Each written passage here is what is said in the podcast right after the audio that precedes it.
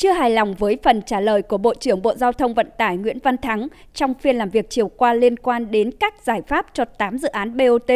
Trong phiên làm việc sáng nay, đại biểu Nguyễn Quang Huân, đoàn Bình Dương tranh luận lại.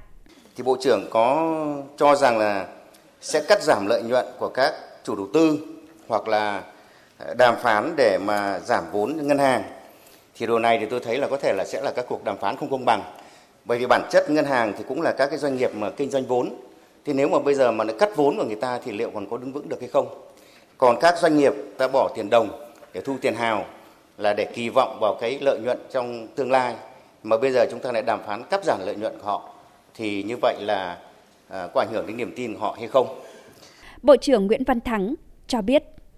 Đối với 8 dự án BOT hiện nay, ấy, Bộ Thông cũng đang ờ, làm việc rất sát sao với các nhà đầu tư và ờ, các ngân hàng. Và ở đây là trên cơ sở đàm phán, vì đây là hợp đồng ký giữa hai bên. Và trên cái nguyên tắc Đảng, Nhà nước ở chính phủ đã đặt ra đó là lợi ích hài hòa và rủi ro chia sẻ. Bộ ờ, Giao thông Vận tải hay chính phủ với Quốc hội cũng đang nghiên cứu các phương án để tạo điều kiện cho các cái nhà đầu tư có thể thu hồi được vốn. Cái giảm cái lợi nhuận đầu tư hay ngân hàng phải giảm lãi thì cũng là một cái việc cần thiết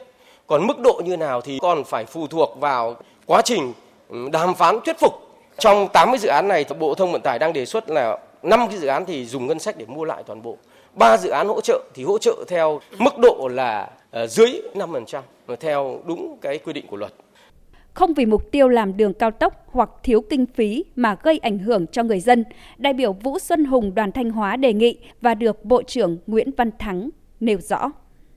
Theo phản ánh thì cứ trung bình làm được 1 km đường cao tốc, có đến 2 đến 3 km đường dân sinh bị hư hỏng. Hàng trăm nhà dân ở khu vực dự án thì bị dạn nứt và hàng chục hecta đất sản xuất thì bị ảnh hưởng. Ờ, tôi ví dụ như dự án thành phần cao tốc Bắc Nam, Mai Sơn quốc lộ 45, đoạn qua Thanh Hóa dài 49,2 km. Nhưng mà sau 3 năm thi công thì đã làm hư hỏng 92,7 km đường dân sinh.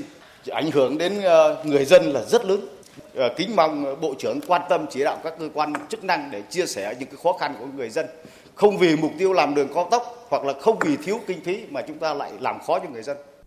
Ờ, khi mà thi công các cái tuyến cao tốc thì nó ảnh hưởng đến các cái đường dân sinh rồi ảnh hưởng đến người dân thì cũng báo cáo với Quốc hội đây là điều không thể tránh khỏi. Khi chúng ta triển khai các cái dự án ờ, đường cao tốc cũng như là các cái dự án về kết cấu hạ tầng giao thông thì chắc chắn cái môi trường môi sinh là sẽ bị ảnh hưởng cũng nhận thức được vấn đề này thì về phía Bộ Thông của chúng tôi đã chỉ đạo các chủ đầu tư, các cái nhà thầu thi công cố gắng tối đa đến cái việc đảm bảo làm sao cái thi công là ảnh hưởng ít nhất đến người dân, đến các công trình của người dân. Tuy nhiên là nếu gọi là bảo là là là để mà khắc phục hoàn toàn thì chắc chắn là không thể được. Trước thực trạng còn nhiều khó khăn trong việc phân loại thu gom vận chuyển xử lý chất thải sinh hoạt chưa tốt, đại biểu Nguyễn Thị Ngọc Xuân đoàn Bình Dương đề nghị làm rõ những giải pháp để giải quyết vấn đề này. Bộ trưởng Bộ Tài nguyên và Môi trường Đặng Quốc Khánh khẳng định đến năm 2024 sẽ ban hành bộ định mức kỹ thuật về thu gom vận chuyển xử lý rác thải sinh hoạt, tiếp tục giả soát các văn bản quy chuẩn của quốc gia về lò đốt chất rắn, chất thải sinh hoạt. Thứ nhất rằng là có cái ban hành cái nội dung yêu cầu về kỹ thuật bảo vệ môi trường đối với điểm tập kết, trung chuyển à, chất thải rắn sinh hoạt. Thứ hai là yêu cầu kỹ thuật về bảo vệ môi trường đối với phương tiện vận chuyển chất thải rắn sinh hoạt. Thứ ba là tiêu chí về công nghệ xử lý chất thải rắn sinh hoạt. Thứ tư là giá dịch vụ thu gom, vận chuyển, xử lý chất thải rắn sinh hoạt. Thứ năm là hình thức về thu giá dịch vụ thu gom, vận chuyển, xử lý chất thải rắn sinh hoạt theo khối lượng hoặc à, thể tích chất thải. Thứ sáu là phương pháp định giá dịch vụ xử lý chất thải rắn sinh hoạt, áp dụng đối với các nhà đầu tư và cung cấp dịch vụ à, xử lý chất thải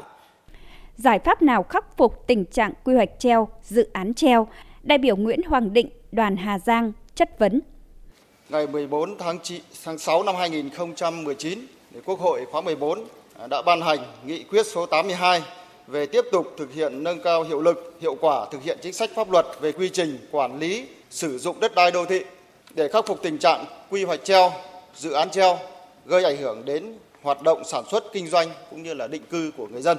À, xin Bộ trưởng cho biết từ khi nghị quyết được ban hành đến nay, Bộ đã có những giải pháp gì nhằm khắc phục tình trạng trên? Bộ trưởng Bộ Xây dựng Nguyễn Thanh Nghị cho biết đã triển khai thực hiện, qua đó giả soát tiến hành điều chỉnh bổ sung hệ thống quy phạm pháp luật và tiêu chuẩn quy chuẩn về quy hoạch xây dựng tham mưu để mà sửa đổi bổ sung luật xây dựng, bổ sung điều kiện cấp giấy phép xây dựng có thời hạn để tạo điều kiện thuận lợi hơn cho người dân được cấp phép xây dựng có thời hạn tại cái dự án có quy hoạch chậm thực hiện. Cái thứ hai là Bộ Xây dựng cũng đã có nhiều cái cuộc thanh tra, kiểm tra, đôn đốc các địa phương trong công tác thực hiện quy hoạch.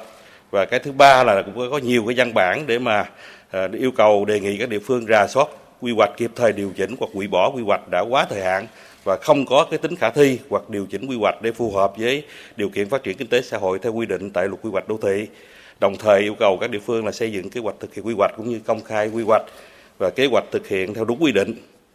Tại phiên chất vấn, Bộ trưởng Bộ Công Thương Nguyễn Hồng Diên cho biết, thời gian qua Việt Nam thực hiện hiệu quả khai thác tốt các lợi thế từ các hiệp định thương mại. Việt Nam cũng là một trong 20 quốc gia có quy mô thương mại lớn nhất thế giới. Việt Nam liên tục có kết quả xuất siêu 10 tháng đầu năm xuất siêu 24,6 tỷ đô la Mỹ. Để có được kết quả như vậy, chính phủ, Bộ Công Thương, các ngành địa phương có liên quan đã đẩy mạnh các hoạt động đàm phán song phương, đa phương, tập trung vào các thị trường trọng điểm nhiều tiềm năng.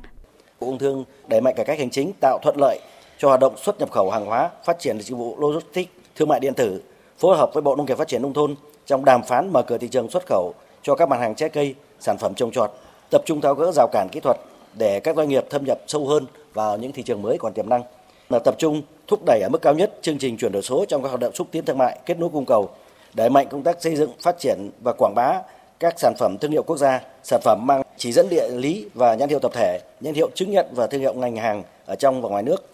Kết thúc đối với nhóm lĩnh vực kinh tế ngành, Chủ tịch Quốc hội Vương Đình Huệ cho biết, phiên chất vấn đã có 41 đại biểu được chất vấn và tranh luận, còn 46 đại biểu đăng ký chất vấn và hai đại biểu tranh luận. Chủ tịch Quốc hội đề nghị các đại biểu chuyển câu hỏi chất vấn và tranh luận đến các bộ trưởng, trưởng ngành để được trả lời bằng văn bản.